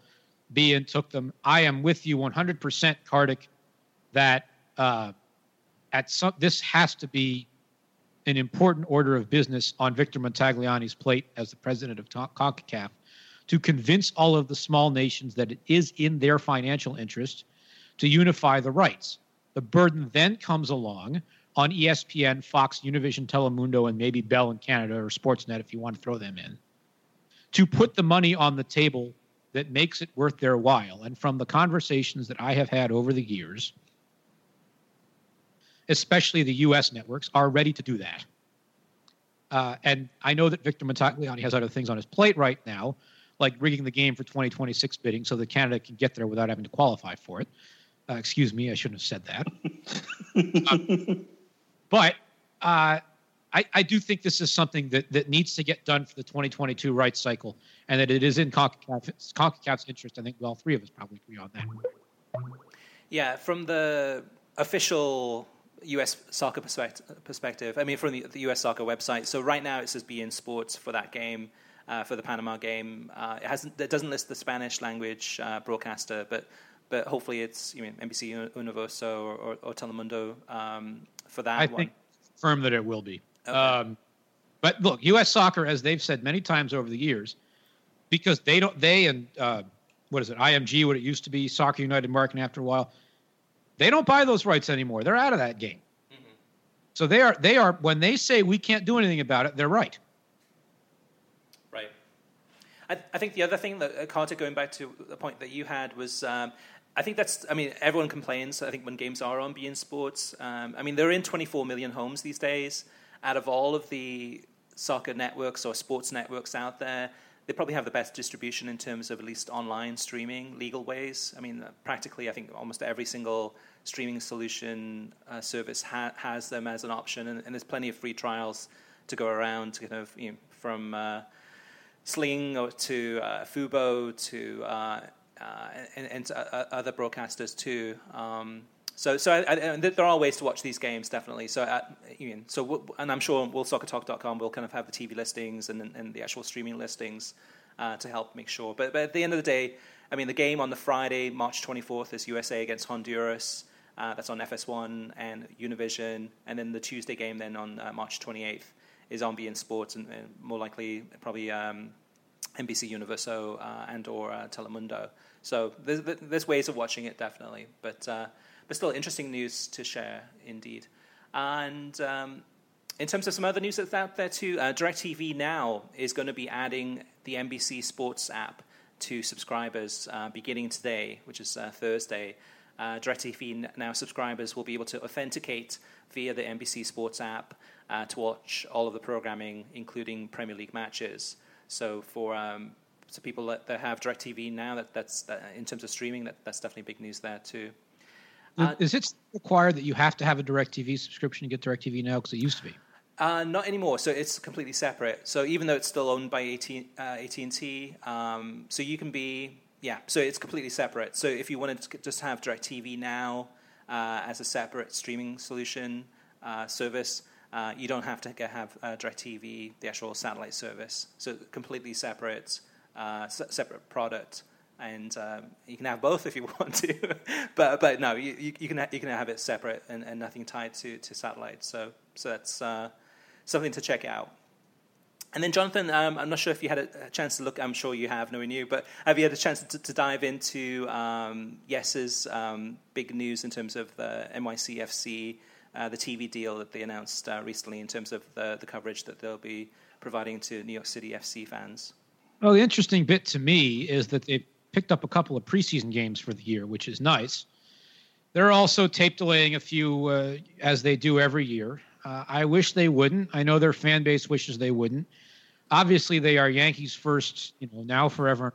As I understand that, but I just, I just keep wondering. You know, they put 20 or 30 or whatever it is Yankees games on WPIX or on some you know over the air affiliate in New York every year. I just wonder whether they might try to do that once or twice with an NYCFC game one of these days, just to see just to see what happens. Um, you know, enough people have access to Fox Sports Go, although I should say that Cablevision being what it is in New York, I shouldn't go speaking for everybody. Um, you know, tape delaying I never like it. I always think MLS should be past it. Uh, you're ne- I don't think you're ever going to see MSG Network or Sportsnet New York, you know, have NYCFC rights. Certainly for as long as the Yankees have an equity stake in the team. Mm-hmm. As I said, I just I just wish they'd work with, you know, an over-the-air broadcast partner for one or two games a year just to see how it does you know, the, the Philadelphia Union do that with the ABC affiliate. Philly DC United does it with with WJLA, uh, the ABC affiliate down there. Who knows? If nobody watches it, okay, fine. Nobody watches it, you don't have to do it again. But give it a shot, see what happens. Mm-hmm. Yeah, and I think I think um, again these are smaller markets, but I think Salt Lake, for example, it was a huge uh, uh deal in Salt Lake's evolution to becoming really a mainstream sporting property in Utah uh, to get on an over-the-air affiliate. And uh, I, have seen seen that play out in a couple of smaller MLS markets. I'd love to see it happen in New York, and especially with the footprint NYCFC has uh, has, has, has put already. Even if it's uh, just one or two games a year, just having something over the air uh, on uh, network television in New York City. Well, and and the other the other reason why this comes into play is that um, Yes Network doesn't have a secondary channel. The way that you know the Comcast MSG does, yeah, you're right. You're right. So that's that's you know uh, maybe that's that was always the thing with Red Bull. When Red Bull would get bumped to MSG two, it would be oh gosh, you're being bumped to MSG two, but at least the game was on still. And with YES, you don't have that, right. so that that is a massive disadvantage. So speaking of, of Yes or YES, um, that's one of the channels that's on Fubo Premier, which is the brand new product mm. from Fubo TV. So so I, I've gone ahead and put together a video, kind of a first impressions video, as well as a comparison guide, as well as uh, kind of some detailed uh, articles that go into exactly everything that they offer. But essentially, there's two different packages: Fubo Premier, uh, which is thirty-four ninety-nine a month, and there's also Fubo Latino, uh, Latino, Latino, pardon me, that's uh, $14.99 a month. Um, each of the packages has different options. Uh, the Fubo Premier one has um, FS1, FS2, Fox Soccer Plus, uh, the Fox Sports Regionals, uh, Comcast Sports Network, which is a big one in terms of some of the markets in the U.S., as well including, as. Go ahead. Including mine, because for, Comcast has refused for years to to do a deal with Dish Network and DirecTV, but now they're letting their uh, they're letting their their Philly regional network, which has almost forever been only on Comcast and maybe one or two other small outlets. When they put it on Fubo, it was a huge deal up here because now people can watch uh, the local games up here without a cable subscription. Yeah, yeah, yeah, definitely, and that's the great thing about Fubo. You don't need uh, a cable or satellite subscription. Uh, you also get uh, NBCSN, uh, CNBC, USA, and then in select cities, uh, so in those cities where Fox owns the local affiliate, uh, you'll get the local Fox channel, and in those cities where NBC owns the local affiliate, um, you you'll get those channels too. So what you do is enter your new zip code, and then it'll look and see where you are. So if you're in Philadelphia, uh, you would get the the CSN as well as um, any of the local channels in that area, in addition to everything else. So um, one other piece of news too that to share is that uh, Fubo has changed the, the, the, free trial. So it used to be 24 hours, and as of last night, they changed it uh, to seven days. So you get a chance to kind of basically dive right in and watch seven days of free soccer, as well as you know, news, entertainment, movie channels, etc., and uh, to see if that's a package uh, that you might be interested in. Kartik, uh, over to you and uh, some news from Manchester. Yeah, so Manchester United TV, we, we love these club channels, don't we? Um, uh, Manchester United TV has, of course, um, their app. Uh, and on their app, you can get full access now to uh, Match Day Live, uh, Reserve and Academy fixtures, which which uh, big uh, big club fans do geek out on, and Jose Mourinho's press conferences, the exclusive interviews, some documentaries about the club uh, and more. It's a full 24/7 stream. Uh, it's available for one a one month free trial on iOS and Android. Um, I like um, I, I, like some of the features that club channels are putting out, documentaries behind the scenes. I watch the Borussia Dortmund television a lot on. Uh, on Fubo, actually, and uh, since we were just uh, speaking of Fubo, I, I, like the sorts of features they put out, and, and same thing with Man City TV, etc. Um, the question is, will um, people will there be enough subscribers to this because you can get so much uh, manchester united content for free but will fans be uh, interested in the academy fixtures and the live reserve team fixtures i think that's probably what would drive uh, the interest. Uh, Manchester United doesn't have a, a, a high level women's team like Manchester City, Chelsea, and Arsenal do, uh, and Liverpool do to drive interest uh, on that end. And we're going to get more into into that a little later in the show. The whole uh, advent of, of big women's clubs in England. Yeah, I think it's a big deal for Man United supporters. I mean, it's been a long time where um, we haven't been able to get MUTV in the US. I think many, many years ago, I think we used to have it. I don't know if it was on Fox Sports or it, it was. Yes, wasn't it?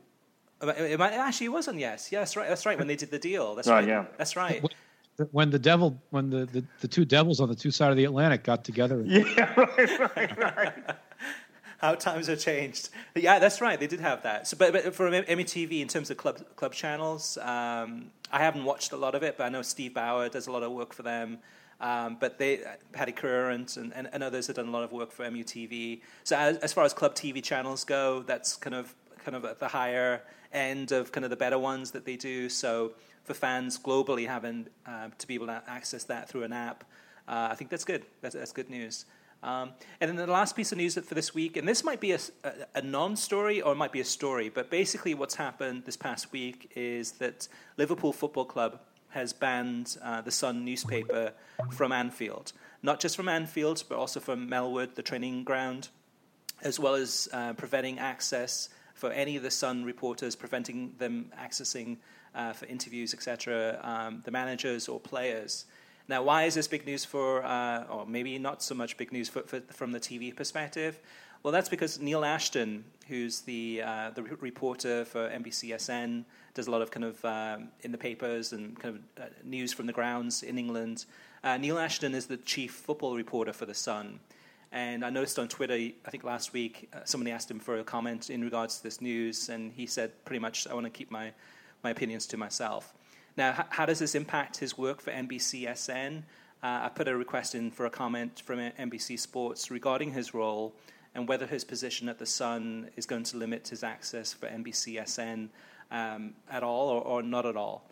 Um, I would imagine it, it, wouldn't, but but you never know. So I put the, the message in, and um, NBC uh, NBC Sports said they'll get back to me in terms of uh, getting clarification if this does impact his role, if he is at Anfield and he wants to be able to uh, report for NBCSN. Um, hopefully, hopefully it won't impact it, but still interesting enough. Okay, so let's move on to TV ratings, and, and we're going to fly through this one. Um, so basically, uh, the, some of the big numbers from the weekend. There was 1.37 million people who watched uh, Liga MX on Saturday uh, on Univision, and that game was between Club America and Puebla. Um, again, big numbers from Liga MX. Uh, Liverpool against Spurs uh, had 951,000 viewers on NBC for that Saturday midday broadcast. Uh, we've been looking at the Bundesliga the last few weeks in terms of how it's doing against the Championship on Friday evenings. Uh, 24,000 for the Bundesliga game on Friday on FS2 between uh, Mainz and Augsburg. And um, the Championship so far is averaging about 16,000 viewers on beIN Sports. Um, on Saturday, the uh, Ingolstadt against Bayern game got uh, 50,000 viewers on FS1, while uh, Bayer Leverkusen got 13,000 viewers on FS2. Uh, for, the, for those, actually, I don't have the, um, the Fox Deportes numbers. I'm sure those are much higher. Um, for Hull against Arsenal, maybe people, maybe Arsenal fans are kind of thinking that uh, you mean, it's over for uh, uh, Wenger or Arsenal's chances of the title. Um, reason being is that uh, only 279,000 people uh, watched Hull against Arsenal on Saturday morning on NBCSN, which by Arsenal standards is definitely lower than usual. Um, so, so, but uh, I can jump in on that one. Sure, yeah. As somebody who, as folks know, watches a lot of Arsenal games, to put it one way, uh, I've slept through the last two because the 7:30 in the morning game is just not worth waking up for, especially when they're playing. When I, I have not watched an Arsenal Chelsea game now for a couple of years in part because they're at 7.30 in the morning and in part because i know what's going to happen mm-hmm. so yeah uh, and in, in, in, that whole game, I mean, Hull City, Hull, City, Hull City deserved a point in that game. I mean, Arsenal were extremely Yeah, Hull City lucky. played very well. Yeah, and Hull is, yeah, yeah. So it just, just goes to show. So here, here's, here's my thing about this, and, and Chris, you might find this interesting. There have been a lot of really good games at 7.30 in the morning on Saturday which is the worst possible time. And I don't just mean, you know, good games, but the big teams, you know, mm-hmm. that 7.30 in the morning Eastern time kickoff. Now, obviously, it's the, the domestic benefit, security-wise and traveling fans-wise and all that, for it to be at 12.30 British time kickoff. Mm-hmm. But it's also, also I've noticed there haven't been a lot of really great games in that 12.30 Eastern slot. Right. And I wonder if that is a sign, since that is nominally NBC's marquee time slot, you know, when they put the games on their broadcast network and stuff. I wonder if that hints that the Asian broadcasters still have a little more clout here because 7:30 a.m. Eastern is prime time over in Asia. Yeah, most definitely, most definitely. I, I know that uh, La Liga, especially, um, and the Bundesliga, have been making a big push into Asia, and, and La Liga, uh, even, even with the uh, El Clasico, changing the time of the kickoff uh, to be right. What was it? Ten fifteen in the morning. So so that was done uh, exclusively, really, really for for the Asia market. Same thing for the Premier League too. I mean, they're looking at that seven thirty broadcast on uh, Eastern time in the US. Um, they're not caring as much about that, but it is then prime time in, in China and in Asia. So um, absolutely, 100% of the way, they're definitely doing it from a TV perspective for Asia, trying to figure out okay, what's what what games can we put in those time slots that are going to be kind of of interest to to that uh, to that continent. Um, yeah, yeah, and for us on the East Coast, for us on on the Pacific Coast, that makes it even tougher. Um, but yeah, and then 12:30 games. Uh, we've we've had some pretty big ones, but but not as big as as kind of the uh, the 11 o'clock on on a Sunday Eastern time, or um, oftentimes kind of on that 7:30 uh, Eastern time on, on, a Saturday morning. So it makes, it, makes it tough for us. The viewership record is still what three years old now. Yeah, well, there was one that. Um, so the game that was which one was it? The Manchester United where they did the um, was it Manchester United against Liverpool where they had the second half on NBC. Yeah, NBC. Yeah. So that one in isolation, if you take that just the second half of that game, that was that was bigger than the one from three years ago, which was the Liverpool against Chelsea game. But I guess once they averaged the numbers together with with the NBCSN one, which was the full 120 oh, 90 minutes versus the 45 minutes, it dropped it down to I think 1.1 million or something like that. So, so technically, uh, officially, it, it is the one from the Chelsea Liverpool uh, from three years ago. I think it is. Uh, unof- what? Uh, unofficially, Chelsea United. I don't. Well, it, it depends. It depends. If you look at the one, so the Chelsea against Liverpool was on tape delay, which was on Fox. Uh, actually, that might be five years ago now. But um, the Man United one from three years ago was live, so that, that one would have been the, the biggest live number, which is always the number that NBC always pushes out there. Um, and then I, I, sometimes remind people the Fox number that was on tape delay from five or six years ago. That was uh, I think 1.4 million, I think it was uh, at the time. But um, yeah, yeah. I found, I, I found the numbers in in theory, at least the record the record is November 22nd, 2014, Man United Arsenal on NBC, 1.41 million. That Chelsea Man United game, according to NBC's numbers, was 1.38. Mm-hmm. Not a big difference, obviously. Right. I just find it interesting that it's now been, you know, two and a half years or whatever it is, and they haven't broken their own record yet. Yeah, I think a lot of it is in terms of that, like, like you talked about before, about in terms of scheduling, where there's been opportunities where they could have kind of even put that, one, some of those games on that 12, say a Liverpool against Man United, put that on a Saturday at 12:30 NBC broadcast, you know, kind of, uh, or, or, whichever game it would be. But oftentimes those games are being kind of that 11 o'clock uh, on a Sunday, which means it's NBCSN, or it's been the 7:30 game, uh, or the Monday game. There's been a lot of Monday games actually. Some of the bigger games. Um, we've had like what nil-nil ties between Liverpool Man United and stuff like that. Um, but yeah, I think part of it is the scheduling point of view in terms of um, you mean not playing favorably to the US market in terms of trying to get the best number. But it, it has been a while. It has been a while, that's for sure. So moving on to our next segment, and that's listener mailbag. Um, we've got uh, one question from one of our listeners. This one, Jonathan's probably a good one for you.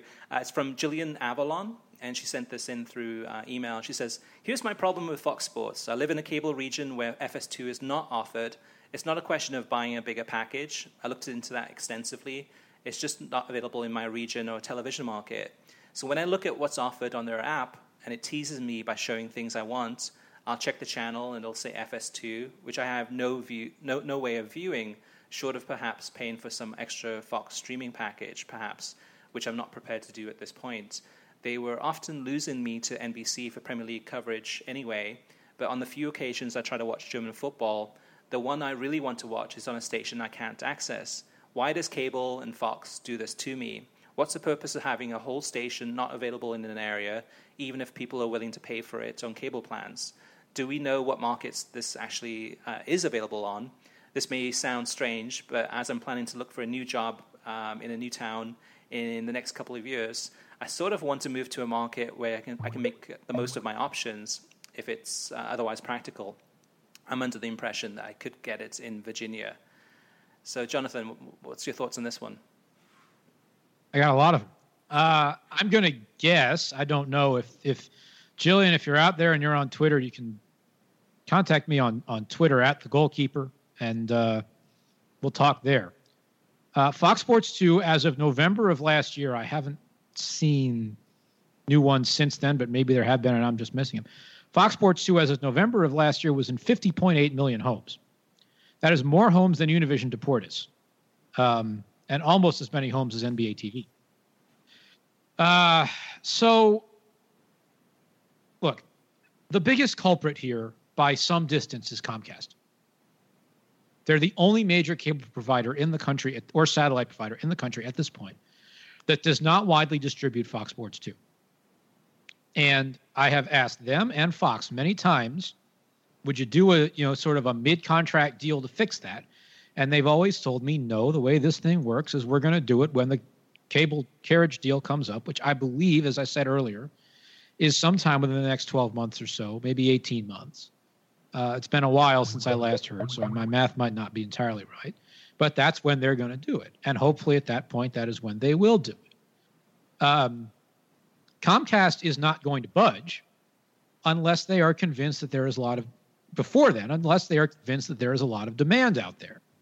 Well, how do you convince them that there is a lot of demand? Tweeting at the three of us is not going to solve the problem, is it? Uh, and and Kartik, especially you and me, and Chris too, they've done that plenty. But we are we don't work for Comcast and we don't work for Fox, so we can't fix the problem. Um, it the why does Fox do this to me question goes back to the fact that originally Fox Sports Two was a channel called Fuel TV, and Fox Sports One was a channel called Speed Network. And when they flipped them over to what they are now, instead of starting them from scratch, they used their existing channels right. which was the worst idea. Some providers then picked up Fox Sports 2. Comcast said, We are not going to add any more homes of Fox Sports 2 out of the gate. And I, I complained about that rather loudly at the time, and they insisted, and they, being Comcast, had the upper hand, and so that's what they did. Uh, I look, as I said, hopefully during the next negotiation they will fix it. What I would say is, if you get to a place where you can get DirecTV or Dish Network, I would do that. That would solve your problem. It would also get you beIN Sports in high definition, which Comcast does not currently offer. Uh, beyond that, this is something that um, when I when you first sent me this, Chris, the very first thing I thought of was the following. This is a conversation that you and I have had many times. Yes, you can pay extra for some Fox streaming package. I'm one of the people who does. I think a fair few folks out there quite like Fox Soccer to go because you get every Champions League, Bundesliga, and a bunch of other games too. Mm-hmm. But when the people say to you and me, well, I get all the Premier League games for NBC free of charge. No, you don't. You're still paying your cable or satellite bill. Right. You, you, you don't have to pay any extra for them. Mm-hmm. But if you're and if you're a cord cutter, you can get all the Fox Soccer to go stuff without having a cable subscription and you can now with the Premier League stuff, although you couldn't for a, a good while. Mm-hmm. But it, it, it is another opportunity for us to remind folks. You know, I'm not going to tell people how to spend their money. I happen to like Fox Soccer to go. Doesn't mean anybody else has to go to the trouble of paying for it if they don't want to. But anybody who says to me, I get all the Premier League games free of charge, I remind them, no, you don't. Right. Yeah, the, the challenging thing with this one too is, is it's, it's, regional Comcast. So, so for example, my Comcast here locally, I, I get FS2 and I get beIN Sports and I get beIN Sports in HD. But that's my South Florida regional Comcast uh, basically branch. Well, that well, that's random because there are people who have Xfinity uh, who are close by to you, Chris, who don't get beIN Sports in HD and get it just in standard definition and don't get FS2. So, mm-hmm. and I get this question as Jonathan references maybe once a week. It, yeah. It, it's frequent. oh yeah, and so it's very random with with uh, even within the Comcast family. Yeah, and it's on a regional basis. It's kind of which, which makes it even more complicated in, in terms of uh, instead of a nationwide rollout, it's it's a kind of a regional contracts or agreements. Um, I mean, the other thing too that uh, I don't think we've mentioned yet is that um, is Comcast is owned by NBC Universal. Um, so so NBC's in, in you know in competition with Fox Sports and uh, you mean in terms of leverage or just just in, in, the back of their mind I'm sure that's something that comes up in terms of okay well if we do roll out uh, FS2 nationwide to Comcast how is that going to impact our our uh, TV viewing numbers or advertising dollars at the end of the day I, I don't think it will and I think they know that ultimately because the when when the Comcast NBC Universal merger happened the FCC barred Comcast from treating NBC channels with special preference mm-hmm. and barred the NBC side of things from treating Comcast with any special preference as a cable provider. Right.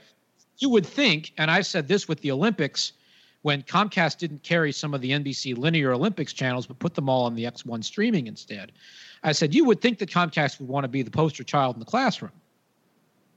They've decided to not be. But the, right. the, the funny thing is, from what I've heard, the bigger fight is not between Comcast and Fox because Fox is too big mm-hmm. for Comcast to want to cross. From what I have heard, and I know some people in the industry who've told me this over the years, where Comcast really sort of sort of furtively throws its weight around and tries to get away with it is carriage of Univision channels because they're trying to protect Telemundo and other Spanish language channels um, that maybe don't have Univision's clout. Mm-hmm. But with Fox, you know, I think Comcast and Fox look at each other and say, okay, we're both big enough that you know we're going to settle this through a through a new carriage deal at some point, and and they can't, you know, they can't throw throw stones or or have a food fight or whatever. Yeah, the uh, the the, the other thing that's interesting too, and Jonathan, you, you bring this up too, in, in terms of okay, so I'm a local, local Comcast subscriber here, uh, and I know that NBC Sports has been kind of uh, frustrated by the lack of rollout of Premier League extra time on Comcast regional. So, so I can't get Premier League extra time even though I got Comcast, and Comcast is owned by the parent company NBC Universal. So that, that does go back to in terms of uh, you mean NBC, well, Comcast is not getting any favorable treatment uh, from NBC, and um, so, so yeah, that's a good point in terms of even and, kind of the relationship with Fox. The merger imposed by the Federal Communications Commission. Mm-hmm. It's not permanent. It's going to expire at some point. I don't know when, but that's, I mean, you and I, I think we, we were both in Stamford, right? The first day NBC did Premier League coverage. Uh, we were there actually. I think uh, a couple weeks. We were there later. two weeks later. Yeah. yeah. Um, I was there the very first day. And I was sitting next to Jon Miller, who's the president of the NBC Sports Group, was in charge of the whole soccer thing and getting that deal done and making sure it was rolling out properly. I'm sitting there, uh, you know, in one of the the green rooms or whatever, watching all the monitors, watching on Twitter to see what how fans were reacting, and someone saying, "I can't get the." Uh, whatever the feeds were back at the time, the through the, the box, you know, the ex, the extra time ones, the way the Comcast right. did it very weirdly, where you had to dig through your cable box and and they weren't really TV channels; they were some oddly shaped thing that was through the internet jack or something. I don't remember exactly what it was, but you couldn't watch them as TV channels. You couldn't join it live. It was like watching a, an on and movie or whatever it was. You had to join it from the start. Yep. And Jon Miller walks over to me and says, What are your readers saying? Because he was genuinely interested, which I appreciated. And I said, Here, what's here's what they're complaining about. They can't watch the extra time games, uh, you know, through the directions that they've been given. He walks out in the hall. I think I can tell this story, by the way. I'm not sure I have before, but the statute of limitations has probably expired on it, so I'm going to tell it. He walks out into the hallway, gets somebody up on his phone, and starts complaining to them.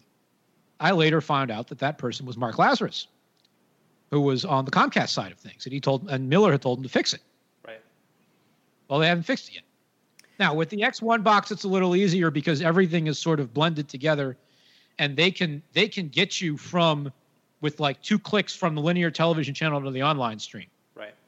That's the ideal. That's fine, but for a while it wasn't perfect, and neither of those two sides could force each other to fix it and and that's the thing. Going back to Gillian's question too, in terms of what should she do. I mean, from my perspective, I think the the best opportunity we have is, is kind of the whether it's the DirecTV Nows or the PlayStation Vues or the you mean basically the Fubos of the world or Sling TVs of the world because it cuts out a lot of that crap. So basically, uh, other than local TV um, stations, which you can still get on your I- indoor antenna uh, for free, uh, you can access pretty much everything in terms of um, Fox Soccer to Go also, as well as you mean FS1, FS2. I mean, you go down the list. It's almost every single thing. Each package or each service is a little bit different, so you kind of have to look at each one and cherry pick the one that's the best fit for you based on what you want to watch. Um, but does cut out the crap in terms of having to deal with all the kind of basically political, well, not even political, but uh, business negotiations uh, outside that you have no control over. Kind of, you mean the FS2 availability as as one question, or, or Fox Soccer to go, wanting to have everything. Um, there are options out there. You just kind of have to take a look and see which one's the best fit for you. Um, it is complicated, and, and, that's the thing, and that's that's a, that's why we have this podcast too, is to answer a lot of the questions and discuss it. Um, and again, I think it comes down to what do you like to watch, and then trying to find what's the best, either cable, satellite, or, or streaming package. But the good thing is, is there's more choices available, and I think as each month goes by, um, the amount of features and technology, it's getting better and better. So I think we're we're getting there. And we're not quite there yet in terms of kind of one solution that's going to give us everything, but we're pretty close. Now, so, so for, for listeners who do have any questions or feedback or comments about anything we've said on the show, uh, or if you have questions about your local uh, cable company, you want to know how, how, can why can't I watch XYZ channel? You can email us at web at worldsoccertalk.com. Uh, hit us up on Twitter at WSoccerTalk or uh, find us on Facebook at facebook.com slash worldsoccertalk. In the last segment, the feature topic of the week, and Kartik and Jonathan, I'm probably going to hand this over, one, over to you guys since you're the experts on this one. But there's been some big recent signings. Um, they're making the, the, Football Association Women's Soccer League and the UEFA Women's Champions League uh, on TV, uh, uh, more of an interesting property, perhaps for television or streaming in the US with uh, Alex Morgan, Carly Lloyd, um, and others. A lot of kind of U- US uh, stars moving uh, overseas to play in some of these leagues and, and, competitions. What does that mean for television or streaming? What do you guys think in terms of uh, opportunities to perhaps to watch some of those games for us in the US to want to watch uh, these competitions? And you mean, do you think it's going to happen anytime soon? Well, I've started making some calls on that uh, to people who I know at Fox, at uh, at NBC, and and so on. As I understand it, the UEFA Women's Champions League is not part of Fox's current rights deal. I believe the women's final has been on GolTV the last couple of years, if I'm not mistaken. I don't know how it got there. Uh, I get the sense that Fox might be interested in doing something. I don't know what it would take for them to get a deal done. I would imagine it wouldn't take very much money. Uh, but even if they just put the games on Fox Soccer to Go or Fox Sports Go and said, here they are, the core audience that wants to watch them can go watch them that way, uh, I think that would probably be enough. As for, because the, sorry, my mic cut out there for a second. Um, I'm looking up the FA Women's Super League schedule real quick. The thing about the Champions League is you've got Carly Lloyd at Man City, Alex Morgan at Lyon. Mm-hmm. People are probably only really going to be interested in those, in, in the Lyon and Man City games on a wide scale. I mean, some of us would watch more of them, but uh, you know, for the most part, it's going to be three or four or five games or whatever it is over time. Really interesting question becomes uh, the FA Women's Super League and what happens when, for example, right out of the gate on April 23rd, Man City plays Chelsea. And I think it would be safe to assume, that we know, obviously, but you'd, you'd think that Carly Lloyd will be playing for Man City and Crystal Dunn will be playing for Chelsea. Uh, and you'd think that somebody in the UK would do a television production of that game in some form, which uh, might then, and you know, NBC through its relations with the Premier League might be able to pick up again, even if it's only a digital offering. I think it would get a bit of an audience. Uh, but I, you know, my friends who who work over there and who cover the FA Women's League have said now you have this increased exposure. Now is the time to deliver broadcast coverage of more of the games, not just you know one or whatever it is a week. And I am reminded, and, and you two know this better than almost anybody else, we still can't watch every FA Cup game, mm-hmm. which in this day and age is absurd. And so I, I shot back to one of my colleagues across the pond, Kieran Theivam of Equalizer Soccer.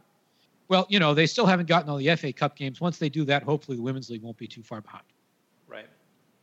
Yeah, and that's the thing too with the FA Cup is that uh, I think there's a new TV rights deal coming up soon in terms of I think from IMG. They bought the the global rights, and, and then they're reselling that um, in each different kind of region, and, and, probably to Fox Sports in, in the US, or at least the, the, the kind of the favorite.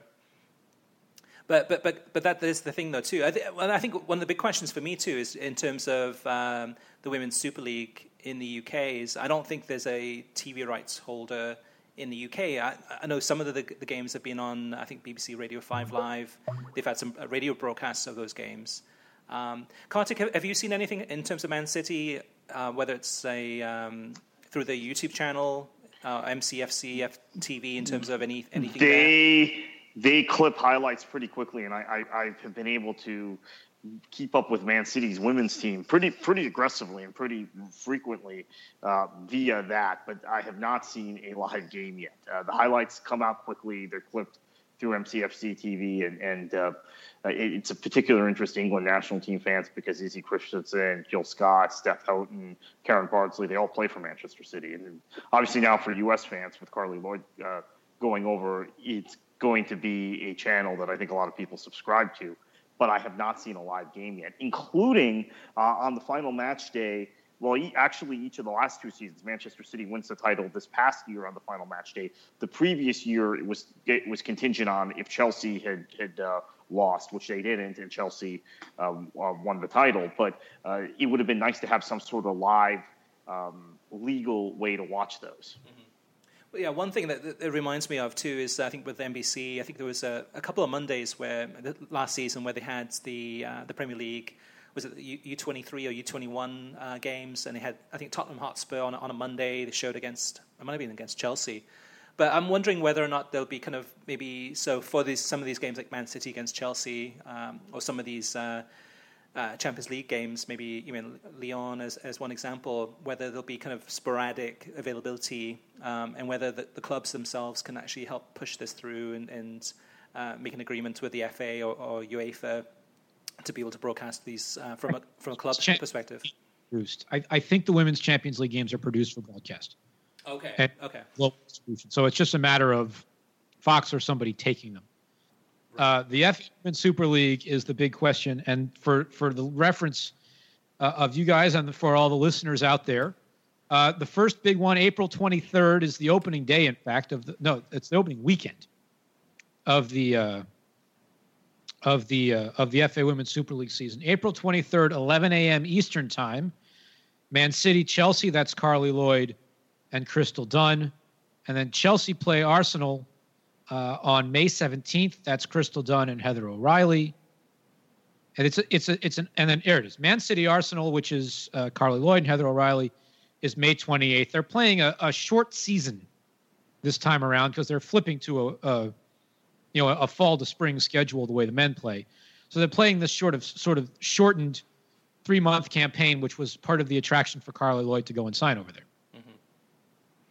Yeah, yeah, I think this is one to watch, keep an eye out for too, because I think um, a lot of us hardcore soccer fans or uh, fans of, of, women's soccer um, definitely do want to watch these games and see see these players in action, and um, it's it's uh, it's new ground. I mean, hopefully Fox or, or GolTV or uh, beIN Sports or I mean the, the long list. Hopefully, one of these broadcasters can, can step up.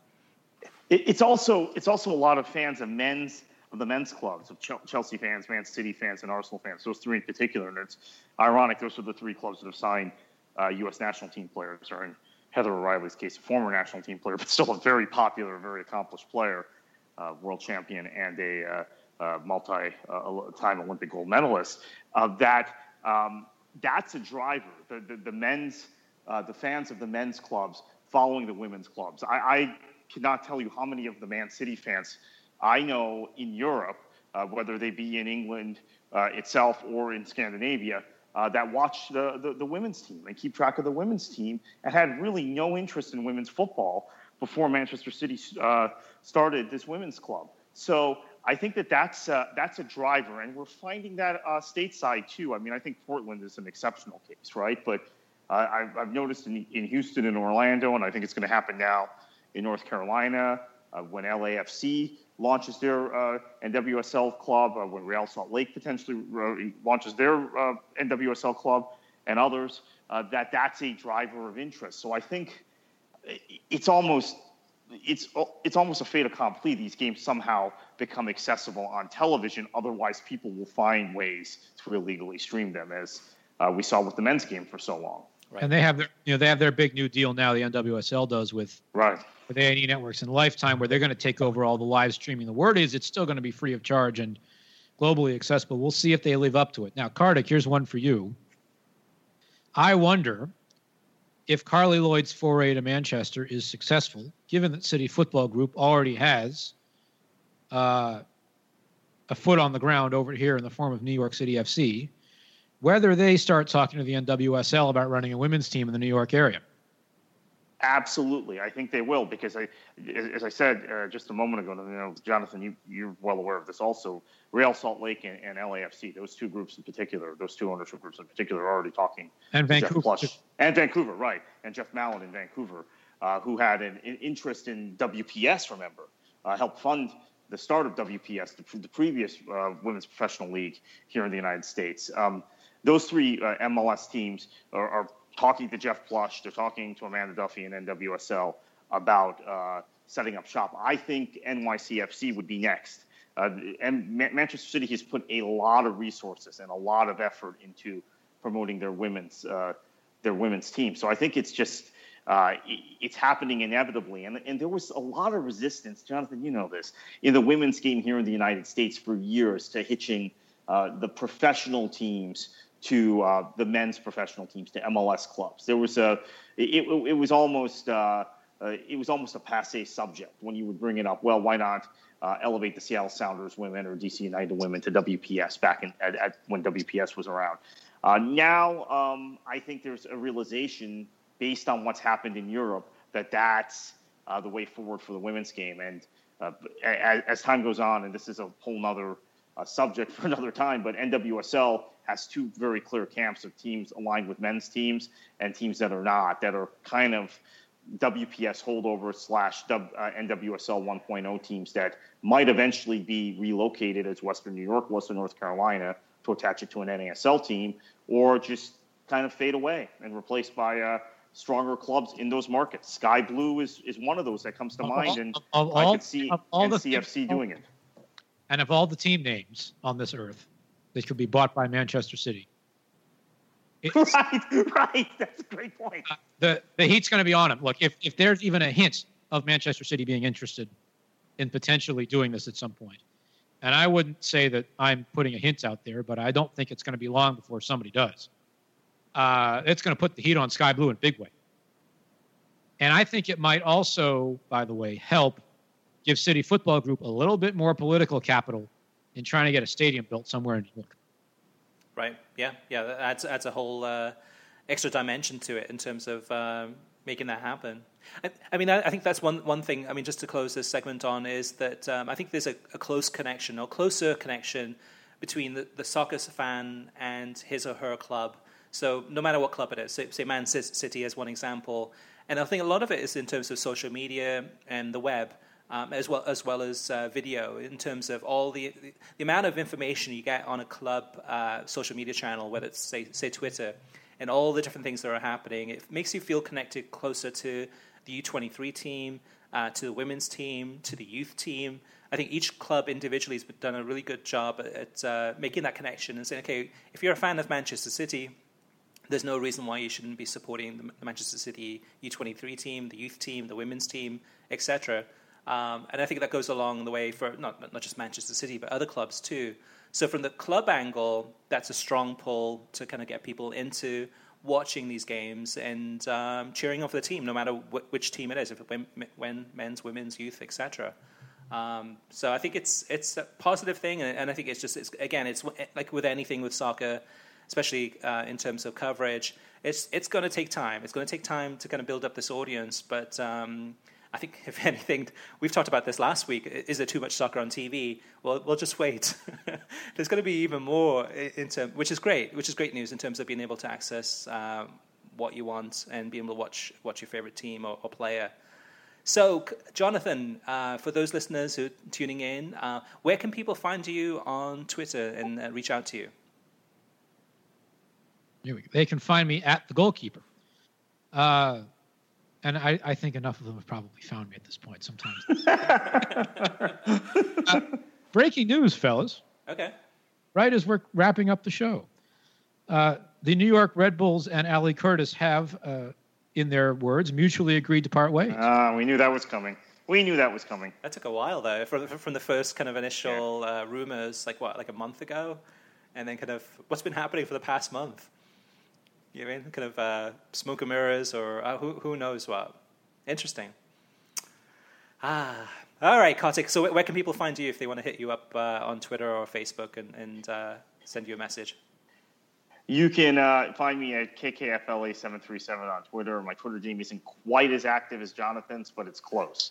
um, it's, I think we're, we're, two of the more active uh, in the soccer intelligentsia community here in the United States. And uh, thank you for that breaking news on Ali Curtis. We knew it was coming, and uh, maybe we broke it here, not first, but first time we've discussed on a podcast. And uh, I don't know how that uh, that impacts Jesse Marsch. He's done such a great job, but he was Ali Curtis's guy. So um, let's see what kind of leash he has with Red Bull in the next few years. All right, guys. Well, well, thank you for listening, uh, listeners. Uh, you can get a new episode of the World Soccer Talk podcast every Thursday. Every episode is released on SoundCloud, YouTube, Stitcher, iTunes, Audio Boom, and WorldSoccerTalk.com. And uh, be sure to send us your feedback or questions so we can read those out on air. And uh, Kartik Krishna, over, over to you, sir. Enjoy your football.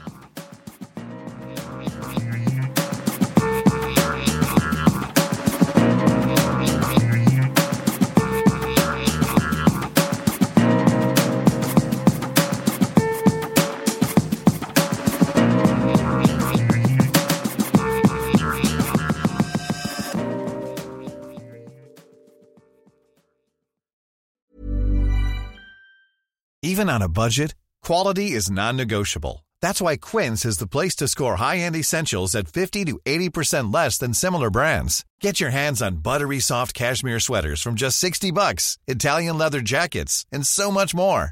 And the best part about Quince, they exclusively partner with factories committed to safe, ethical, and responsible manufacturing. Elevate your style without the elevated price tag with Quince. Go to quince.com slash upgrade for free shipping and 365-day returns. Hi, I'm Daniel, founder of Pretty Litter. Did you know cats tend to hide symptoms of sickness and pain? I learned this the hard way after losing my cat, Gingy. So I created Pretty Litter, a health monitoring litter that helps detect early signs of illness by changing colors, saving you money and potentially your cat's life. Pretty Litter is veterinarian developed, and it's the easiest way to keep tabs on your fur baby's health right at home. Go to prettylitter.com and use code ACAST for 20% off your first order and a free cat toy. Terms and conditions apply. See site for details. Ever catch yourself eating the same flavorless dinner three days in a row? Dreaming of something better? Well, HelloFresh is your guilt free dream come true, baby. It's me, Keke Palmer. Let's wake up those taste buds with hot, juicy pecan crusted chicken or garlic butter shrimp scampi. Mm. Hello Fresh. Stop dreaming of all the delicious possibilities and dig in at HelloFresh.com. Let's get this dinner party started.